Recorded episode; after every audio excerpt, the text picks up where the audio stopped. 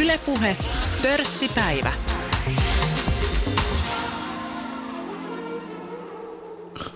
Pörssipäivä liikkuu tänään teknologian maisemassa.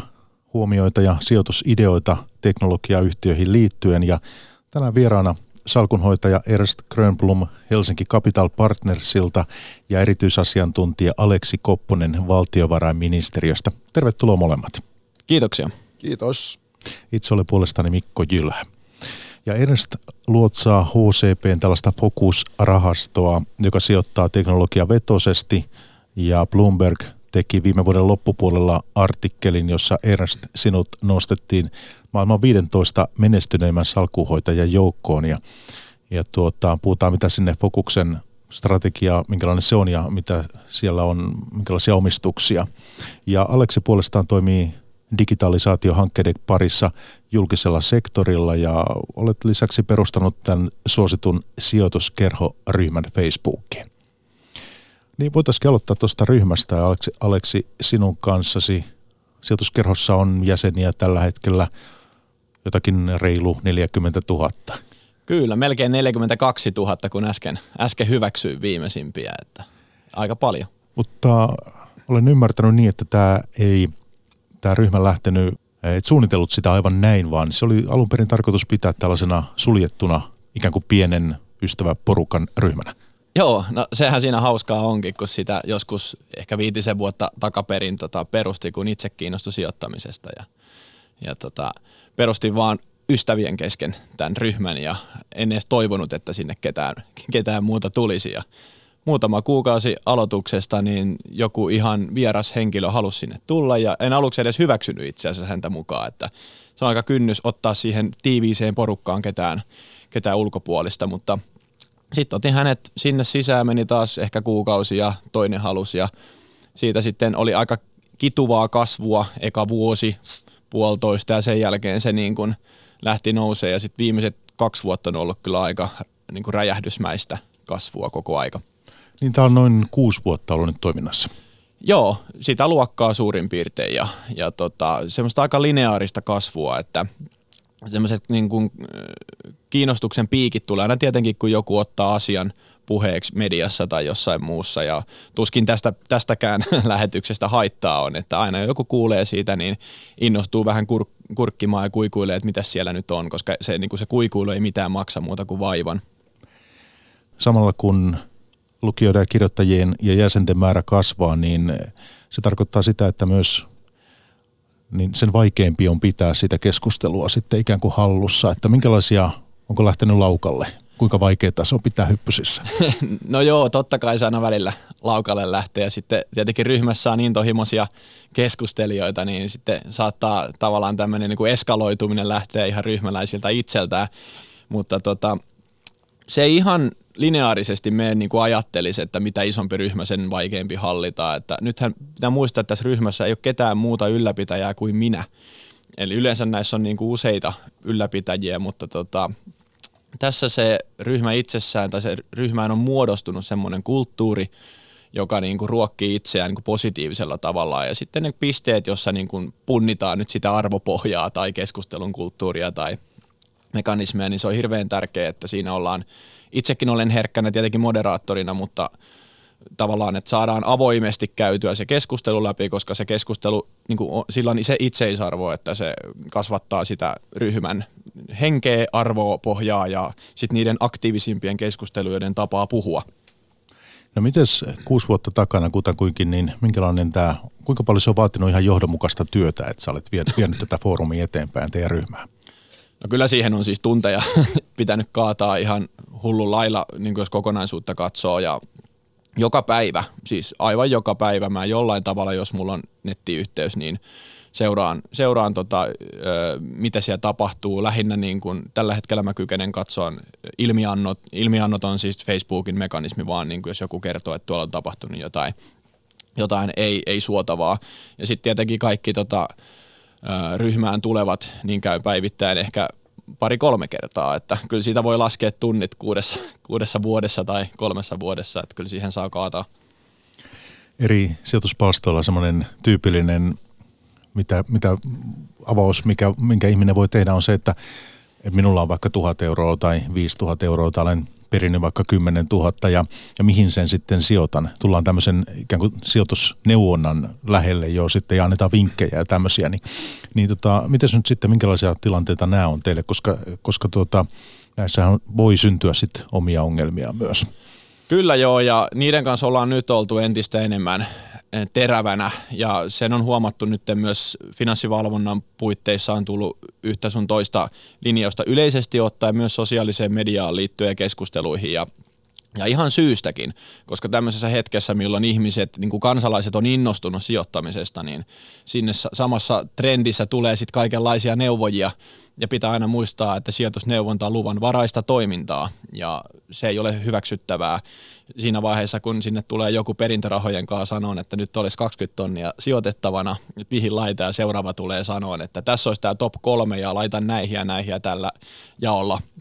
Ja tämä ihminen ei välttämättä edes ymmärrä, että, että tota, miten sitä niin kuin rahaa kannattaa käyttää ja, ja ei ymmärrä edes omaa riskiprofiiliaan esimerkiksi, että se on ihan syystä luvanvarasta toimintaa ja tähänkin ollaan nyt niin kuin hakemassa myös sijoituskerhossa sitä linjaa ja sekin pitää tehdä avoimesti, se ei tapahdu sillä että ulkoapäin sanotaan, että näin ja näin keskustelet, vaan sä avaat ne linjat, mitä Fivastakin esimerkiksi tulee ja avoimesti katsot ihmisten turhautumiset tai ihmisten rakentavat keskustelut, se itsessään luo sen linjan ja myös tavallaan sen kulttuurin, että teenkö tässä nyt niin kuin oikeita suosituksia vai kerronko, että no jos mulla olisi 20 tonnia, niin minun riskiprofiilillani, minun lähtökohdistani, minun sijoitustrategioillani ajattelisin tehdä näin ja näin.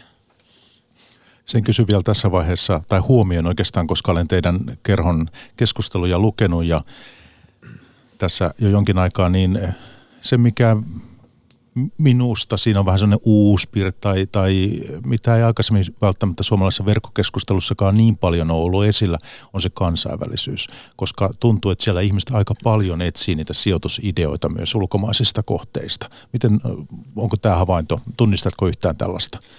Joo, ja, tai siis tota, mä en tavallaan tunnista semmoista niin kuin paikallista sijoittamista. Eli siis se on enemmänkin sillä että mä väittäisin, että ihmiset on lähtökohtaisesti nykyään tosi globaaleja. Eli semmoinen lähtökohtainen ajattelu, että minulla on tässä nyt heksi ja kävelen pörssiin ostamaan osakkeita, ei vaan niin kuin yksinkertaisesti ole ajatusmaailmassa niin kuin nuoremmilla. Et maailmaa katsotaan globaalisti ja ja ihan samalla tavalla toimialatkin niin kuin toimialojakaan ei voi katsoa enää toimialoina, jos puhutaan vaikka teknologiaosakkeista, niin Karkotekki on teknologiaosake siinä, missä moni muu teknologiayhtiö, että ne tekee todella paljon softaa jolloin tota, ja sitten Karkotek on globaali toimija, niin, niin ihmisillä ei enää tavallaan ajat pelkästään kategorisoiduta, että no katsotaan mitä heksistä löytyy, vaan ollaan kiinnostuneita globaaleista trendeistä ja niissä trendeissä tavallaan semmoisista trendsettereistä ja, ja potentiaalisista nousijoista, jo, joihin sit, joista sitten halutaan keskustellakin. Tässä vaiheessa niin Ernst, kun itse teet erilaisia, etsit mahdollisuuksia, käyt läpi sijoitusavaruutta ja, ja näin, niin onko keskustelupalstoilla, mitä ne sinulle antaa? Antaako jotakin? Seuraatko keskustelua suomalaisia tai ulkomaisia? Jonkun, jonkun verran seuraa, mutta ehkä ei niinkään konkreettisten ideoiden takia – ni, niitä mulla riittää ihan tarpeeksi omasta takaa jopa riesaksi asti, että se, se ongelma on ene, enemmänkin se, että aika ja resurssit ei riitä kaikkien ideoiden työstämiseen. Mutta ää, jos ja kun näitä palstoja seuraa, niin se on ehkä enemmänkin sen takia, että, että on, on kiinnostavaa ja hauskaa vähän niin kuin pitää sormia pulssilla, että mistä ihmiset on kiinnostuneita ja mitkä on ne teemat, jotka ihmisiä kiinnostaa. No minkälaisia palstoja tai Twitteriä seuraat itse tai mikä sinusta on nyt, kun tätä tarjontaa on aika paljon, mikä tietysti on niin kuin lähtökohtaisesti positiivinen asia kai kuitenkin, että sijoittajat saa ikään kuin tietoa ja verkon, verkon eri alustoilla on, on mahdollisuus seurata markkinatapahtumia, niin miten itse seuraat? Minkälaiset siellä nousee tärkeimmiksi? Esimerkiksi Twitteriä en seuraa ollenkaan, en käytä Twitteriä. Se on, sanotaanko, olen, olen muutenkin niin nettiaddiktoitunut, että – uskon, että vielä yksi tämmöinen lisää huume siihen kokteiliin, niin se, se voisi olla tuhoisaa sekä henkisen että fyysisen terveyden kannalta että perhesuhteiden kannalta. Ihan järkevä päätös. Mutta tuota, tätä Facebookin sijoituskerhoa seuraa jonkun verran ja sitten niin kuin alan, alan lehdistöä ja, ja tuota, ne on ne pääasialliset. Economist-lehti, Financial Times, Wall Street Journal, näiden keskustelupalstoja ja niiden Facebook-sivuja. Se on ehkä se pääasiallinen kanava. Tämä Facebook, tässä kun nyt ollaan, niin yhtiön ympärillä on ollut paljon negatiivista kirjoittelua ja negatiivista huomioa huomasin, että Yhdysvalloistakin sakkojakin ollaan lehtitietojen mukaan tota, mahdollisesti, mahdollisesti sieltä tulossa. Yhdysvaltain kauppakomissio, FTC, olisi antamassa tuntuvat sakot Facebookille. No tämähän on tässä vaiheessa, eh, kun keskustelu tehdään, niin ei tiedetä, miten tämäkin asia etenee, mutta että mites sinä Ernst, kun olet salkkusi kautta, Fokuksen kautta sijoittanut Facebookiin, niin mites huolestuneena olet seurannut yhtiökehitystä? No kyllähän luonnollisesti huonot uutiset, huonojen uutisten lukeminen ei ole koskaan hauskaa, erityisesti on, jos on siinä yrityksessä rahaa kiinni, mutta, mutta Facebook on siinä mielessä, tai monessakin mielessä poikkeuksellinen yhtiö. Se on, se on ehkä se yhtiö maailmassa, jolla on voimakkaimmat tämmöiset niin sanotut verkostovaikutukset, josta myös käytetään sanaa kysyntäpuolen skaalaedut. Ja, ja tämä on, on, on mikrotalouden talouden ilmiö, joka luo erittäin vankan kilpailuaseman. Ja, ja tuota fe, Facebook, pelkistettynä voi sanoa, että, että se tarkoittaa sitä, että, että on olemassa tuotteita tai palveluita, jolloin on se mielenkiintoinen ominaisuus, että mitä suurempi, suurempi käyttäjämäärä niillä on, sen hyödyllisempiä ne on kaikille käyttäjille. Puhelin on klassinen esimerkki. Silloin kun maailmassa oli vain kaksi puhelinta, Alexander Graham Bell oli ne ensimmäiset puhelimet kyhännyt ja niillä pystyi kaksi ukkoa tota, puhumaan toiselle, niin se oli enemmänkin lelu. Mutta sitä mukaan, kun siihen verkostoon liittyi uusia tuota, laitteita, niin sen verkoston arvo kaikille käyttäjille lisääntyi. Eli niitä on, niitä on aina esiintynyt, mutta digitaalisen talouden dig- digitalisaation myötä niiden suhteellinen merkitys taloudessa ja muussakin toiminnassa on, on lisääntynyt dramaattisesti.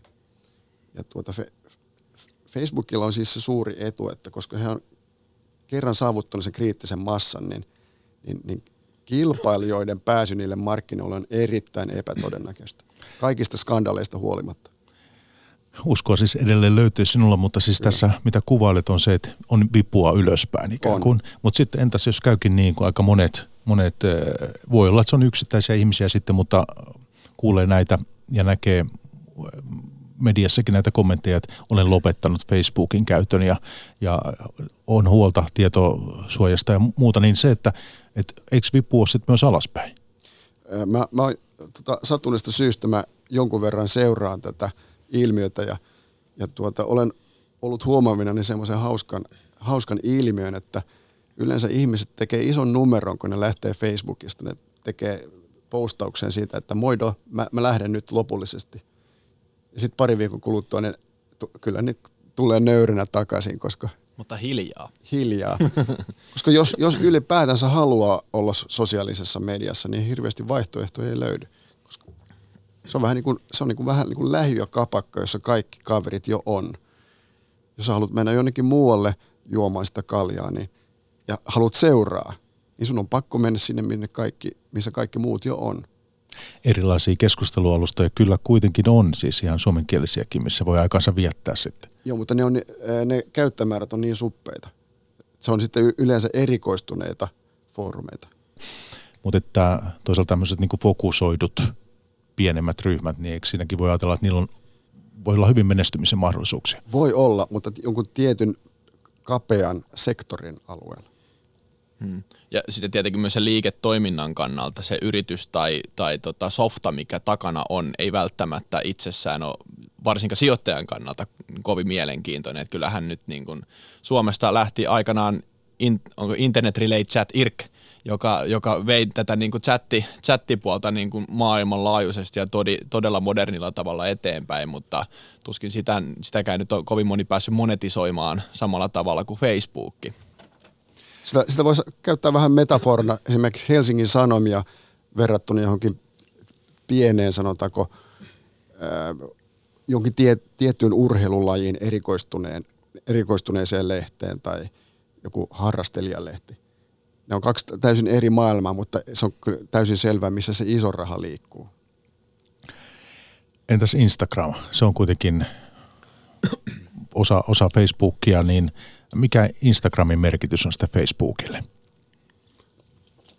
No Instagramin merkitys niin kuin liiketaloudellisesta näkökulmasta Nimenomaan, on, joo. on ehkä pääasiassa se, että se, ää, se on niin kuin Facebookin koukku siihen nuorison maailmaan Su, enemmän, enemmän kuin Facebook itse, se emoplatformi, jossa, jossa käyttäjät on, se pääpaino on niin kuin aikuisissa ja keski-ikäisissä käyttäjissä. Joo, kaksi ehkä oivallusta Instagramista. Sen, senhän näkee jo nyt, että niin kuin totesit, että nuoremmat ei välttämättä ikinä edes tule Facebookiin, vaan he käyttää ihan eri palveluita, niin kuin vaikka Instagrami tai Snapchatti. Kyllä. Eli silloin niin kuin se, se fokus on itse asiassa semmoisessa reaaliaikaisemmassa viestinnässä, jossa tehdään joku snappi, niin kuin tavallaan ikään kuin pala elämästä, jaetaan se omassa verkostossa ja sitten se vaan katoaa jonnekin. Mutta se toinen, minkä olen huomannut omassa käyttäytymisessä, niin mä oon tämmöinen perinteinen suomalainen mies, joka vihaa shoppailua. Mutta sitten kun mä Instagramia selailen ja kahlailen ja mä oon vaikka puhunut, tämä on ihan käytännön esimerkki, tota, vaimonkaan puhuttiin kotona, että olisi kiva olla semmoinen kartta Helsingistä, iso karttataulu, ja tota, meni muutama päivä Instagramiin, räpläsin niin jumankavita. Helsingistä taulu, kartta tuli siinä, niin kuin, ja se oli suomalainen firma ja klikkasin siitä suoraan verkkosivuille price pointti oli kohdallaan, ostin ja nyt se on meillä seinällä. Eli mä tein sen, ost- se ostotapahtuma tapahtui Instagramissa ja mä en osaa sanoa, että mistä se niin kuin nappas mun niin kuin sen halun. Tai sitten yksi kaveri totesi totes Facebookissa, että en, en mä halunnut itse asiassa sitä, vaan Facebook rakensi mulle sen halun haluta se taulu ja sitten se myytiin mulle Instagramissa ja tämäkin voi olla totta, eihän mä voi tietää. Hei Aleksi, sinä työskentelet siis tällaisena erityisasiantuntijana valtiovarainministeriössä ja teet töitä erilaisten digitalisaatiohankkeiden parissa ja tekoälyä ja kaikkea tällaista, niin tämä sun tietämys ja kun alalla olet, niin, niin kuinka paljon tämä vaikuttaa omiin niin kuin sijoituspäätöksiin? Kuinka merkittävä osa sillä on? Koska olet myös sijoittaja, yksityissijoittaja. Kyllä, siis ilman muuta sillä on se merkitys, että mä koen – pystyväni hahmottamaan tiettyjä asioita siihen digitalisaatioon, digitaalisuuteen ja siihen murrokseen liittyen. Mutta mä alleviivaan sanaa koen. Eli kun mä en ole ammattisijoittaja, niin ne mun päätökset voi olla niin kuin vääriä. Eli ei se automaattisesti tarkoita sitä, että mä teen hyviä päätöksiä sen asian suhteen, että, mutta se, se niin johtaa siihen, että mä ajattelen sitä maailmaa. Ja tietenkin kun mä tuun ää, ministeriötaustalta, niin sit politiikkaa on hyvin lähellä. Ja kun puhutaan vaikka tota, eri direktiivien toimeenpanosta Euroopassa, niin totta kai kiehtoo kysymykset, että miten tämä nyt vaikuttaa vaikka alustayhtiöiden toimintaan Euroopassa. Ja sitten taas, jos se rajoittaa jonkun toimijaa, niin tota, voiko sillä olla vaikutuksia joidenkin toisten toimijoiden niin kuin market entryyn tai jotain muuta? Saisiko tähän ammattisijoittajana lisätä, että, että ei, ei me ammattisijoittajat missään nimessä olla niin kuin E, sanotaanko erehtymättömiä päinvastoin. Kyllä am- ammattisijoittajatkin tekee virhepäätöksiä ja paljon niitä. Niin niiden kanssa pakko pystyä elämään ja hyvä, jos kuusi päätöstä kymmenestä osuu oikeaan. Se, se, on ihan, se riittää ihan hyvin. Tuleeko Ernst tässä vaiheessa kysyn, että minkälainen virhe, sinä voit kertoa tässä, että mikä itse olet tehnyt sijoittajana, väärä yhtiöpoiminta tai jotakin? Oi, kyllä me, siihen yksi ohjelma ei riitä. Ota yksi, yksi. Mikä se voisi olla hyvä? Oleellista kai siinä on se, että, että ikään kuin mikä se, mikä se syy siellä taustalla, ei ikään, ehkä se, se yhtiö, mutta että minkälainen ikään kuin virhearvio. Se voi olla opettavasta Kyllä mä voin ihan konkreettisen esimerkin antaa. Tuossa pari vuotta sitten niin, niin tuota, sijoitin semmoiseen yhtiön kuin Lending Club, joka on tämmöinen, sekin on digitaalinen platformi ja vertais, vertaislaina, vertaislainojen välit, välittävä platformi.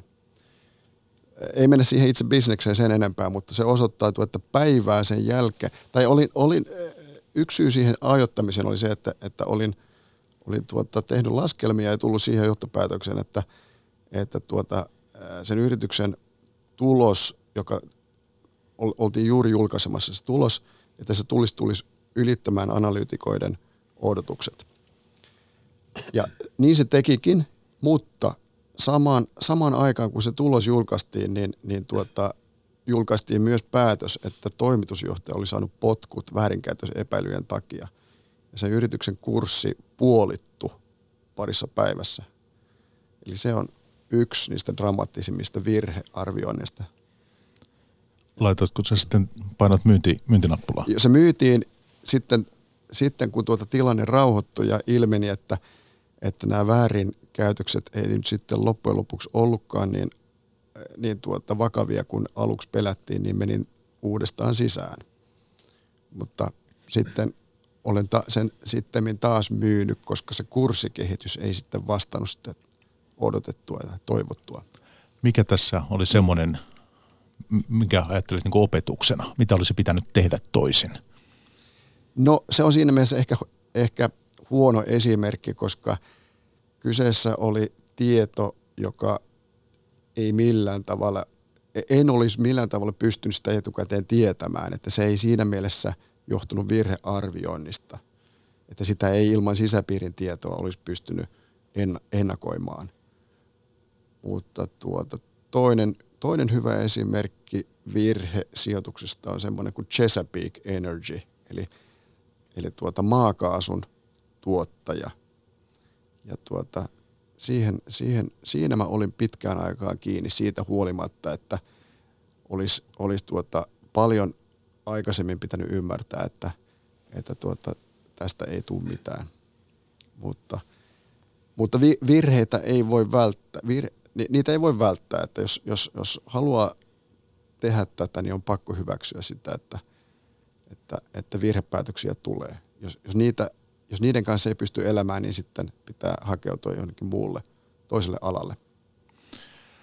No Aleksi, puhutaan tuosta sinun työstä, työstä vielä lisää, jos et halua kertoa. Tuleeko mieleen jotain omia virheitä, mikä No kyllä mä aina olen sanonut, että isoin virhe on ollut aloittaa liian myöhään. Se on aivan ylivoimaisesti suurin virhe. Sen on kodinnut omien lasten kohdalla, että jokainen heistä on nyt aloittanut.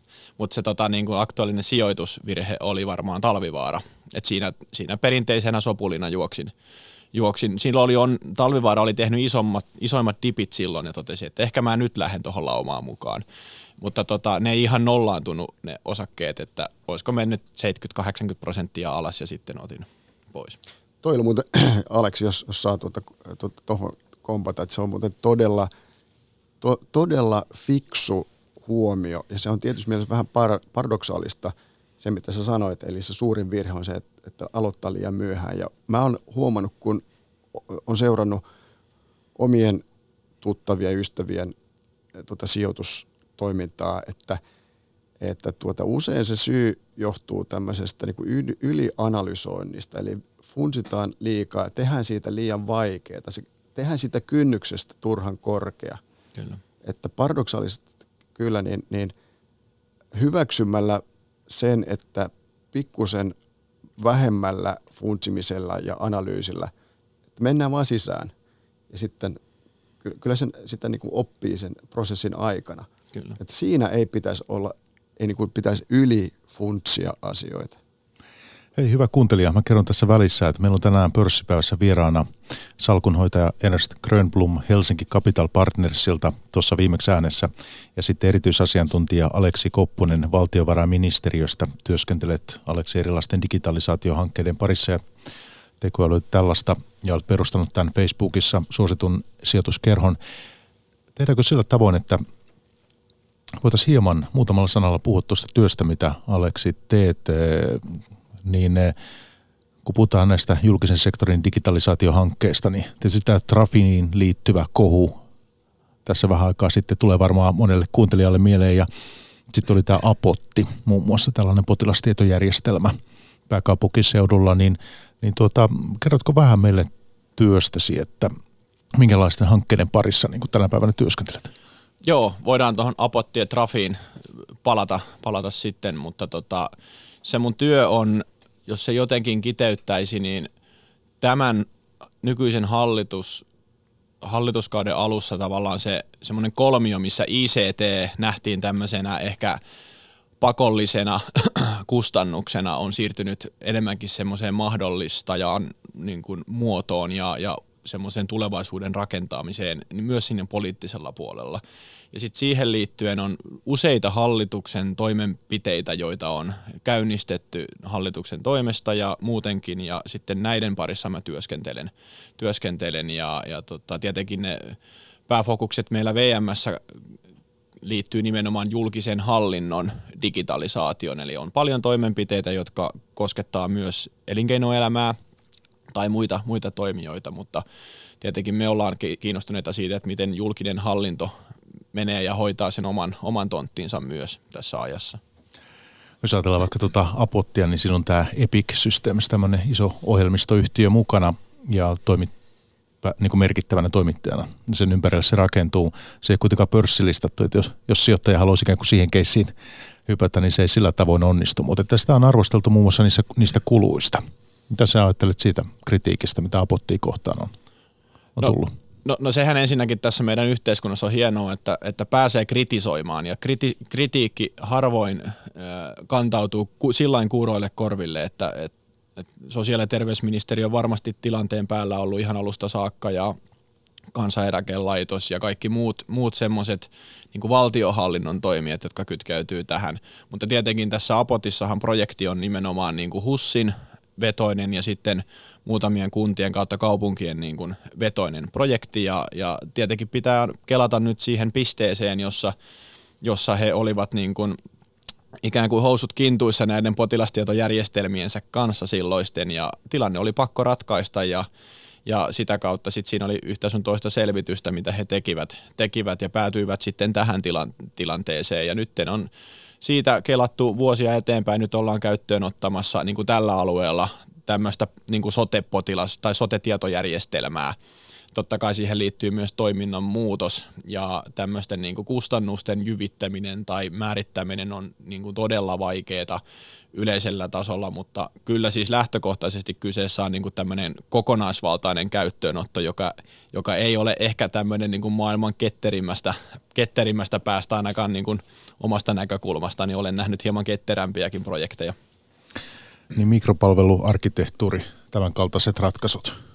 Kyllä joo, se perusajatus ylipäätään, mihin päin maailma, maailmassa olemme menossa, niin kuin Facebookistakin puhuimme, puhuimme, niin se perusajattelu siitä, että maailma on koko aika kompleksisempi ja kompleksisempi ja, ja semmoinen perinteinen semmoinen monoliittien maailma on ikään kuin taakse jäänyttä elämää ja, ja olemme, niin kuin, elämme jo sitä alustatalouden aikakautta ja tämä koskettaa myös potilastietojärjestelmiä siinä missä kaikkia muita järjestelmiä, eli meidän ei tule tuudittautua yhden ratkaisun pariin joka, tai yhden teknologiapohjan pariin, vaan, vaan meidän pitää pystyä rakentamaan semmoista tietoyhteiskuntaa, jossa se tiedon hallinta toimii teknologia riippumattomasti, eli suomeksi meidän pitää pystyä valjastamaan markkinat palvelemaan meidän ju, niin kuin yhteiskunnan tavoitteita ja ihmisten toiveita ja hyvinvointia. Ja silloin me ollaan siinä tiedon hallinnan kysymyksissä, ei niinkään niissä teknologiakysymyksissä. Ja näiden kanssa me erityisesti painitaan. Mutta tässä niin kuin, kohtaa vielä tavallaan se vanha maailma ja se tietojärjestelmän maailma ja vielä siitä Apotista, niin Apotti tietenkin niin kuin koittaa ratkaista sitä akuuttia ongelmaa, joka on näissä niin kuin nykyisissä järjestelmissä. Ja ihan ymmärrettävää, että tämä on nyt se heidän lähestyminen tällä hetkellä. Oletko sitten löytänyt terveysteknologian ja, ja saralta esimerkiksi jotain mielenkiintoisia sijoituskohteita? No itse asiassa suora vastaus tuohon, että en, ja toinen suora vastaus, että mä en ole edes hirveän paljon tonkinut ö, terveysteknologian yrityksiä sijoitu, sijoitusmielessä. Mä en osaa vastata, että mistä se johtuu, mutta tota, se voi johtua myös, että mun oma tausta on teknologiapohjalla ja mä, mä näen niin paljon siellä niitä, myös niitä epäonnistumisia, että se, mä pelkään sitä, mä uskon siihen, että mä, mä, mä oon siinä mielessä maltillinen sijoittaja, että mä koitan hallita sitä omaa riskiäni sillä, että mulle ei ole oikeasti aikaa ja kapasiteettia tutustua kaikkeen siihen yhtiöön liittyvään, että mä voisin tehdä sijoituspäätöksen ja siellä niin kuin teknologia kiimassa tehdään kaikenlaisia sovelluksia ja markkinointimatskua on kaikenlaista, niin pelkästään siihen pohjautuen tekisi kuin merkittävän sijoituspäätöksen, niin en kovin mielelläni lähtisi tekemään. Mutta tota, mutta, mutta sit, ja varsinkin moni tämmöinen niin kuin teknologiafirma, niin niihin on aika vaikea sijoittaa esimerkiksi, jos ne on listattuja, eli silloin, silloin pitää mennä pois niin kuin pörssistä ja lähteä etsimään niin kuin esimerkiksi niin kuin VC-markkinoilla, ja sitten taas ei ainakaan mun kapitaalit ja taas kerran aika riitä siihen, siihen peliin. Hei Ernst, sinulta kysyn pian, mutta se vielä tuossa, että on ymmärtänyt Aleksi, sinulla on tällainen vähän 80-20 lähestymistapa, että hyödynnät indeksiratkaisuja, passiivista sijoittamista ja sen lisäksi otat sitten joitakin harkittuja riskejä siihen päälle. Kyllä joo.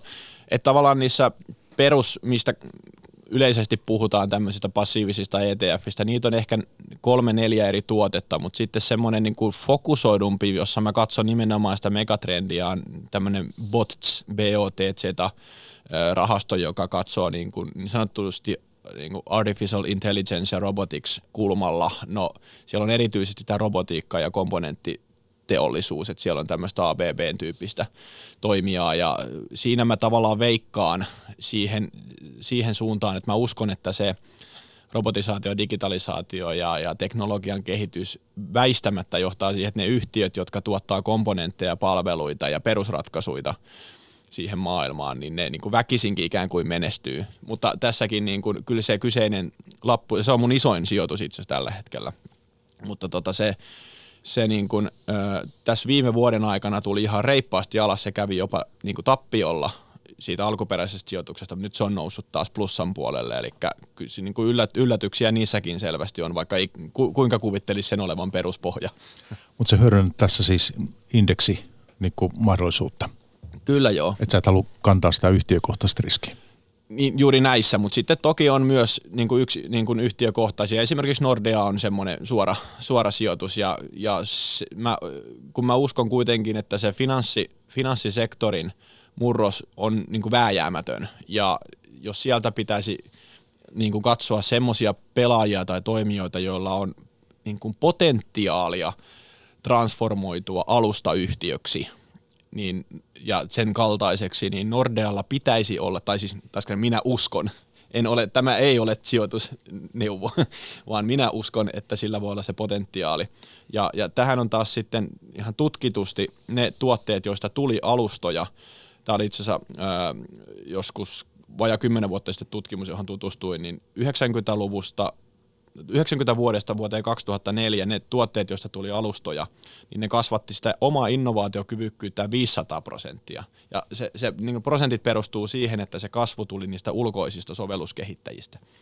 Ja Nordea on käsittääkseni mulla semmoinen niin yhtiö, mikä on hyvin kiinnostunut niistä niin kehittäjä yhteisöstä. Eli he ymmärtävät tavallaan ainakin niin kuin puheissaan ja, muutamissa toimissaan, että sillä on merkitystä, että sä kytket erilaisia toimijoita niin kuin luomaan uutta arvoa.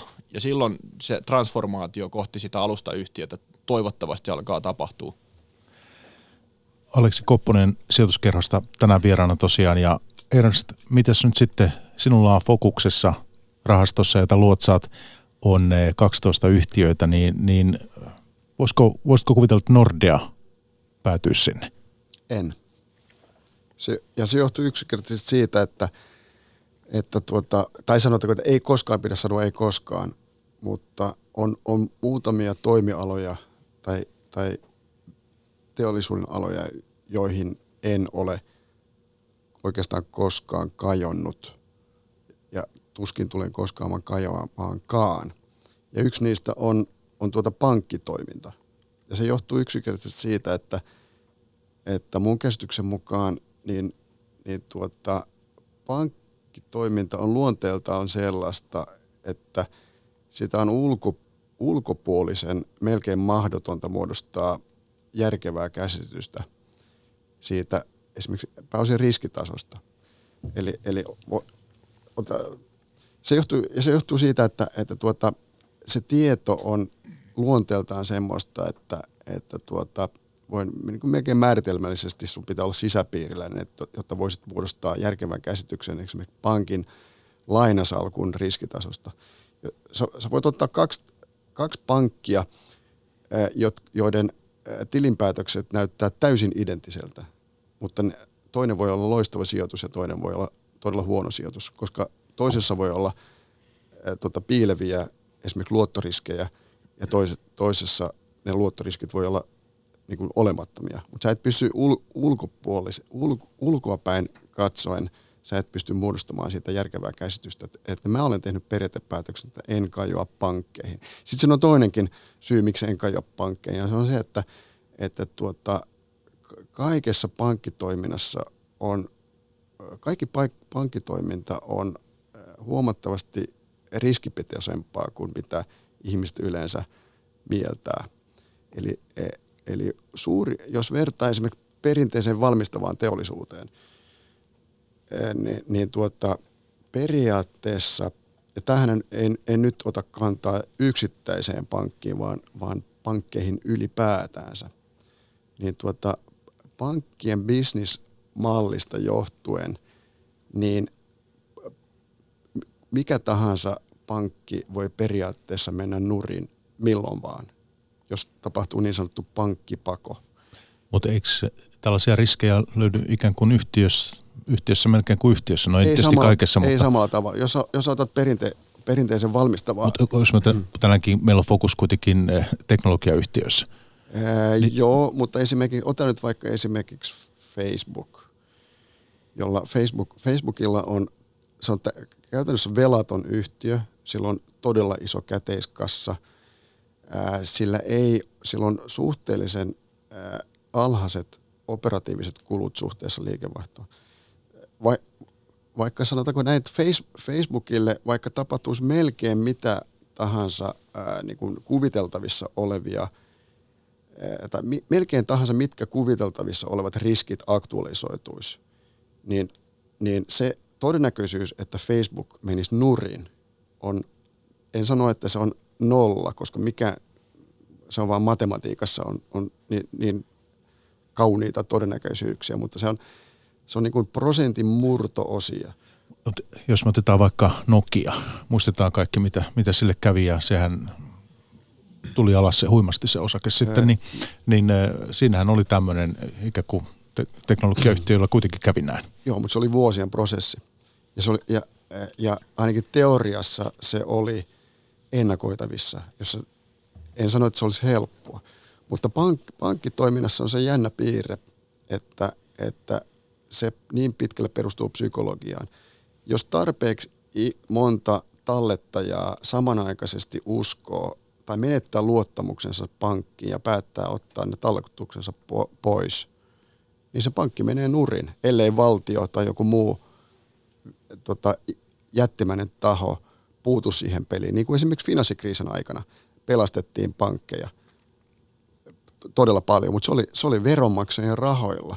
Jos vastaavanlainen tuota, mullistus nyt tulisi, niin se olisi poliittisesti, sanotaanko se po- poliittisesti paljon paljon vaikeampaa perustella – veronmaksajille, miksi me ja nämä pankit pitäisi pelastaa.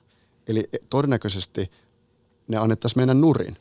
No, Nordea ei siis äh, sinun rahastoon ei ole tulossa, ymmärrän tämän nyt niin. Eikä mitään muita pankkeja. Eikä mitään siis muuta ei ollut kannanotto niin. Nordea vastaan, se oli Mut, pankkeja vastaan. Mutta sinulla on 12 yhtiöä siellä, et halua ottaa liian monta, jotta se seura, seuraaminen on, on mahdollista. Että Kyllä. Jos, jos on enemmän, niin, niin se vaikeampaa sitten tulee sitten. Niin voitaisiin ottaa muutama tämmöinen yhtiö, mikä, minkä olet valinnut.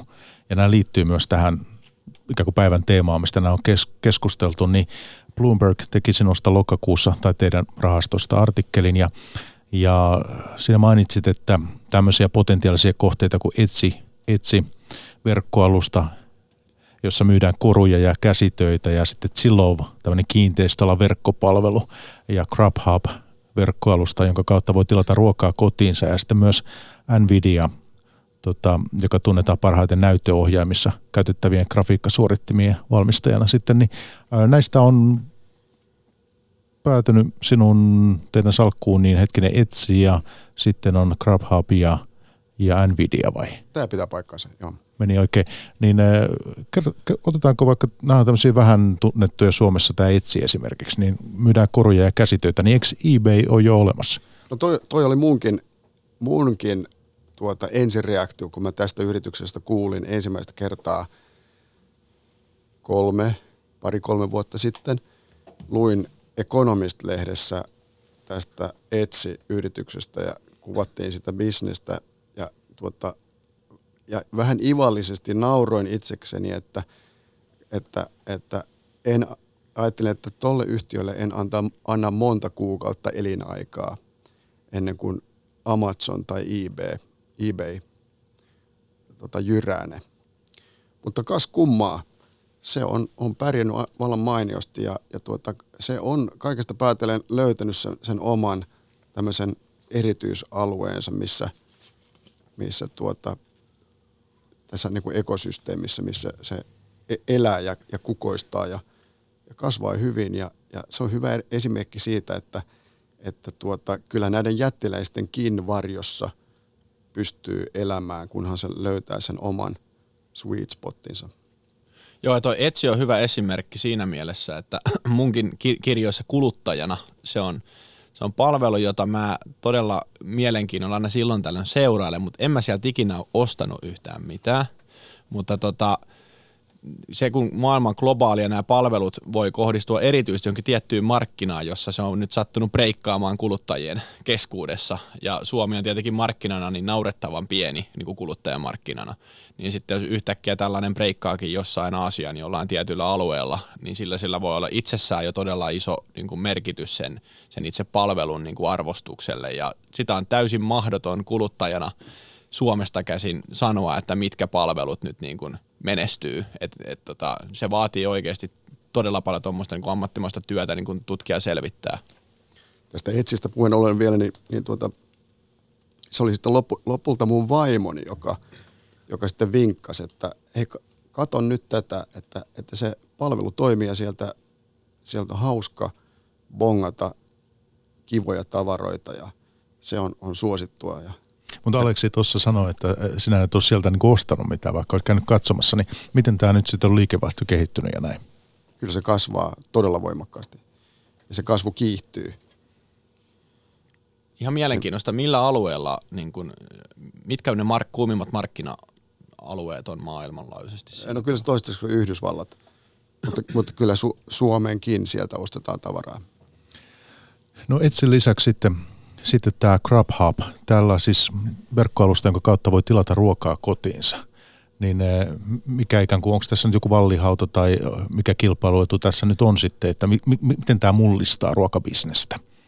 No ehkä mullistaa on, on tuota iso sana, mutta kyllähän se tekee ihmisten arjesta helpompaa, kun, kun pystyy tilaamaan kotiin toimitettua. Vähän sama, se on ihan samalla tavalla kuin verkkokauppa yleensä tämä koskee ravintoloita, ravintolaruokaa. Kyllähän siinä on monta trendiä, jotka sitä tukee. Alkaen, alkaen ihmisten uusavottomuudesta, ihmiset ei osaa tehdä ruokaa, tai sitten ne ei jaksa, viitsi, ei ehdi. Ja tuota, se, mitä tekee tästä, kilpailua, tästä kilpailu tuota, asemasta puheen ollen, niin, niin tuota, tässähän tämä on hyvä esimerkki siitä, miten tämmöisessä digitaalisessa alustassa, mitkä hyötyy näistä verkostovaikutuksista, eli kysyntäpuolen skaalaeduista, niin, niin niiden, kun, kun on ne kyseessä, niin voi peukalosääntönä sanoa, että, että se suurin toimija on se, joka tulee viemään sen potin. Eli se, että paaribus, kaikki muut, muut niin kuin asiat, jos pysyy samana, niin, se on, niin kannattaa satsata siihen suurimpaan. Ja, ja tuota, Grubhub – on tällä, tällä alalla ehdottomasti suurin. Ja, ja se on yleensä, yleensä se on se, se, joka sitten vie koko potin. Eli sitä kautta voi tilata ruokaa kotiinsa. Se on ikään kuin, en mä tiedä, aikoina oli pizzataksit ja muut tämmöiset, että mihin voi soittaa, mutta tämä on niin kuin jalostettu uusi, uuden sukupolven palvelu. No se on siinä mielessä, koska pizzataksillahan oli muistaakseni vain omia tuotteita. Niin tuota, Grubhub on tämmöinen platformi, minne – ravintolat voi liittyä jäseneksi ja sitten kuluttajat voi sen yli tilata näistä jäsenravintoloista ja ne maksaa komission. Grabhan perii siitä tämmönen, tämmöisen tuota palvelumaksun. Tämä toimii Yhdysvalloissa, mutta toimiiko muualla? Lontoossa muistaakseni toimii myös. Miltä tämmöinen tota, sijoituskohde Aleksi sinun korvaan kuulostaa? Öö, sijoittajana todella vaikealta. Eli tämmöisenä niin kuin passiivisena sijoittajana, normaalina perheenisenä, joka käy töissä ja saanut lapset, lapset syötettyä nukkumaan ja, ja tota, harrastuksissa juostua ja sitten pitäisi niin kuin illalla miettiä, että no mihin tässä nyt tekisi sijoituspäätöksiä, niin ei, ei se ole käytännössä järkevää, vaan mun on pakko, pakko toimia niin kuin realiteettien varjossa ja olla se passiivinen sijoittaja. Kyllä mä innostun asioista. Sen verran ehkä tähän teknologia kiimaan otan tuohon kryptoassetteihin sen verran kantaa, niin kuin alleviivaan, että mä en katso niitä nyt sijoituksina, vaan mä katson niitä tähän niin kuin teknologia niin kuin penetraatioon liittyen kiehtovana, kiehtovana ilmiönä ja se, se ne kryp, kryptoassetit itsessään tulee niin kuin transformoimaan monta juttua maailmassa, siihen mä uskon. Mutta näitä on niin kuin joitain tuhansia nytten erilaisia kryptoassetteja maailmassa ja niihin tota vuosi, viime, vuosi sitten syksyllä oli se kiima, milloin tota, nämä bitcoinit kasvatti massiivisesti arvoonsa ja sitten todennäköisesti iso osa pumppasi sinne omia rahoja ja nyt ne on menettänyt niistä ison osan, kun ne on tullut alaspäin. niin tota, mua kiinnostaa niiden bitcoinien takana olevat ihmiset tai niiden kryptoassettien takana olevat ihmiset ja ne projektit itsessään. Eli tota, niissä on aina joku tiimi taustalla, joka tekee niitä juttuja ja semmoinen kiehtovin – on ollut tässä vuod- yli vuoden verran jo, mikä mua on kiehtonut, on tämmöinen IOTA, joka vie niin kuin tätä Internet of Thingsin maailmaa, missä niin kuin assetteja siirtyy eri älykkäiden sovellusten välillä, ja tämä IOTA etsii tavallaan projektina mekanismia, joilla se arvo, arvo siirtyisi sitten näissä, näissä palveluissa. Ja siinä kiehtoo erityisen paljon se, että siihen on esimerkiksi tämmöinen Robert Bossin, yksi maailman suurimmista niin kuin autoelektroniikkavalmistajista mukana siinä, siinä foundationissa. Eli niin kuin aika moni muu uskoo siihen, niin se sitten on johtanut siihen, että olen itsekin kiinnostunut. No miltä tämä erästä salkunhoitajana niin sinun korvaan kuulostaa? Löydätkö tuosta avaruudesta jotakin tarttumapintaa? Ja siis puhutaanko nyt kryptovaluutoista? Niin, jos siihen mennään näin nopeasti. No ensinnäkin täytyy muistaa, että... Ja, ja kaikesta teknologiasta sen ympärillä. Ää, joo, tässä täytyy, niin kuin Aleksi tuossa nostikin esiin, niin täytyy tehdä erotus kryptovaluuttojen ja niiden alla, sen alla oleva teknologian välillä. Ne on kaksi täysin eri, eri kysymystä. Ää, sitten täytyy mu- muistaa, että, että kryptovaluutat, niin – kuuluu samaan kategoriaan kuin esimerkiksi raaka-aineet ja, ja tuota, kehittämättömät maa-alueet. Eli ne ei täytä muodollisia sijoituskohteen määritelmiä, vaan ne on, ne on tuota spekulatiivisia omaisuuseriä. Se johtuu yksinkertaisesti siitä syystä, että ne ei tuota kassavirtaa. Tai ei ainakaan, ei ainakaan tuota siinä määrin, että ne, niille voitaisiin etabloida niin sanottu fundamenttiarvo. Eli ne on lähtökohtaisesti spekulatiivisia ää, omaisuuseriä, jotka, joiden tuota mahdollinen, se mahdollinen sanottu, tuottopotentiaali rakentuu aina loppupeleissä jälleenmyyntiarvoon. Eli, eli jos, on, jos on tuttu konsepti semmoinen kuin greater fool-teori, eli suurempi idiootti-teoria. Eli ne, ne kaikki, kaikki tämän tyyppiset tuota, ää, kun, niihin, kun niihin, niitä ostaa, en halua, kuten sanottu, niistä ei voi edes käyttää sanaa sijoittaa, koska se ei, se ei ole niin formaalisti oikein, vaan jos niitä ostaa rahanteko mielessä, niin se perustuu aina sille olettamalle, että tulevaisuudessa löytyy joku vieläkin suurempi hölmö, jolle se voi myydä voitolla.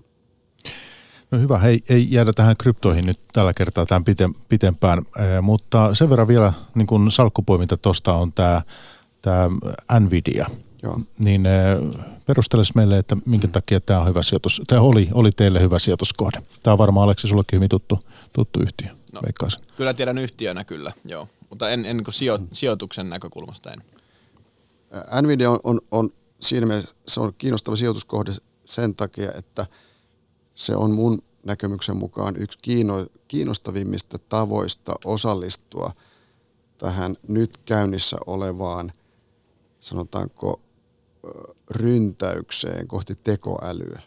Eli heidän, heidän nämä prosessorit on osoittautunut erittäin soveliaiksi tekoälyä. Ja eikö se saanut oman osansa tästä kryptohuumastakin? Ää, totta. Eli ne, ne prose, niitä, yritys otti, otti tuota jonkun verran turpaansa sen takia tämän yhteydessä, kun ne kryptovaluutat on romahtanut. Sen takia, että niiden louhinta on hidastunut. Eli, ja tuota, mutta us, käsittääkseni tämä, tämä suurin, suurin tuota pihvi tässä löytyy nimenomaan tekoälysovelluksissa ja, ja niiden kohdalla se vasta on nähty se aalloku. No voitaisiin tähän pörssipäivän vähitellen alkaa kääntyä loppupuolelle. Mutta voitaisiin vähän miettiä tässä, kun toit erästä tämän tekoälypuolen kanssa tuon Nvidian kautta esiin ja näet sen niin kuin voittajana siellä.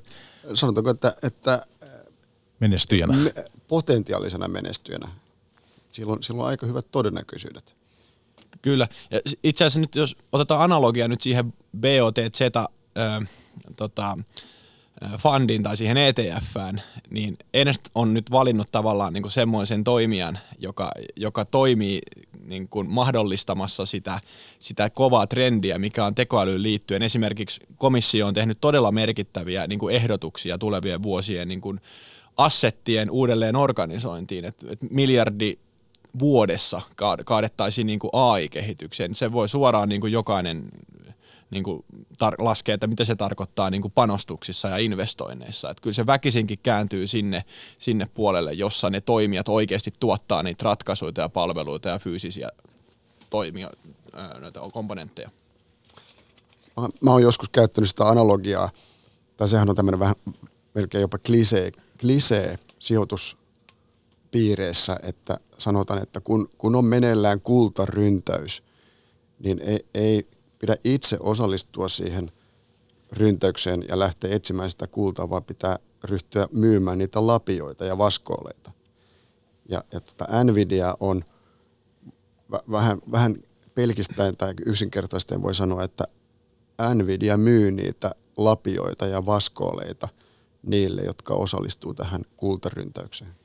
Kyllä, tämä tota, on hyvä analogia ja, ja nyt niin kuin Nvidia on niin kuin rautatoimittaja, eikö Kyllä, niin? on. Niin silloin tähän koko tekoälytematiikkaan liittyy hirveästi paljon muutakin. Siis nyt toki semmoinen selkeä juttu on, että esimerkiksi konsultointiyhtiöt juoksevat tietenkin joka paikassa, luovat eri strategioita ja toimeenpanosuunnitelmia sun muuta. En tiedä kuinka paljon se vaikuttaa jonkun niin kuin tuloskehitykseen, siitä nyt on hyvin vaikea, vaikea sanoa, mutta tota, mun pointti on se, että kaikki, missä on piste AI perässä, niin tota, on, tällä hetkellä nousee mediassa ihan itseisarvoisesti ja, ja tota, se johtaa väkisinkin siihen, että sinne myös niitä fundeja, fundeja menee ja juuri toi sama idea mulla on siinä BOTZ ETFssä, että mä uskon, että se väkisinkin johtaa siihen, että näitä toimijoita tarvitaan. Saadaanko me tästä seuraava joku uusi kupla-haippi? Vaikea sanoa. Totta kai joku puhkeaa, se on ihan selvä juttu, mutta tota, kyllä mä ihan rehellisesti uskon siihen, siihen maailmaan, johon me ollaan menossa. Ja se on niin iso murros, että tota, nyt niin kuin kansakunnat panostaa siihen niin massiivisesti. Ja Kiina on, taitaa olla niin kuin ylivoimaisesti suurin panostaja tällä hetkellä monessa tekoälyyn liittyvissä jutussa. Ja pitää vielä siihen lisätä se, että niillä pelkästään se, se niin kuin panostusetu, vaan niillä myös se, sanotaan se poliittinen järjestelmä on kohtuu paljon tehokkaampi. Ne ei hirveästi välttämättä välitä perusihmisoikeuksista sen tiedon hallinnan näkökulmasta. Et ne oiko, saattaa oikoa mutkia tai pystyy oikomaan mutkia ja täällä tietenkin huolehditaan paljon enemmän siitä niin kuin pitääkin. Niin se on myös se hidaste sille niin kuin kehitykselle, mitä nämä muut maat pystyy tekemään nyt. Entäs tämä tekoäly vielä sijoittajan näkökulmasta sikäli, että minkälaisia tulevaisuuden ratkaisuja se teidän mielestä voi tarjota ihan niin kuin sijoittajan työkalupakissa? Että onko, nyt me ollaan viime vuosina puhuttu paljon eh, passiivisesta sijoittamisesta, ETF-tuotteista, tämmöisestä, niin tapahtu, onko tässä nyt joku niin kuin, ikään kuin muutos? Voidaanko me ajatella, että tulee kokonaan uuden tyyppisiä nyt palveluja? Mitä sä Aleksi veikkaat? No sen mä nyt ainakin uskon, että ensimmäiset tekoälyä hyödyntävät niin kuin salkut tulee myös maksamaan oppirahojaan, että, että varmasti niin kuin tullaan näkemään algoritmeja, jotka ei toimi niin hirveän hyvin hyvin. Että tota, se, se voi olla, että ne niin kuin loppusijoittajat joutuu monessa tapauksessa maksajiksi siinä, mutta, mutta se, on, se on mielenkiintoinen maailma, mihin päädytään sitten, kun meillä on oppivat järjestelmät keskenään tekee sijoituspäätöksiä, että mihin mennään sinne niin kuin ihmistä tarvitaan tai salkuhoitajaa tai mun on vaikea edes ymmärtää sitä maailmaa, että mit, mitä se tarkoittaa. No, tässä varmaan Erstillä on, on, on tähän mielipide. Joo, on useitakin. Yksi, yksi asia, mihin minä uskon, on se, että ainakin pitkässä juoksussa niin, niin tekoäly tulee entistäkin tehostamaan markkinoita. Eli tarkoittaa sitä, että tämmöisten ilme, ilmeisten, ilmeisesti väärin hinnoiteltujen arvopapereiden löytämisen todennäköisyys pienenee pienenemistään. Ja se, se sitten, miten, miten se tarkoittaa sijoittajille, tarkoittaa sitä, että, että sanotaanko aktiivisen,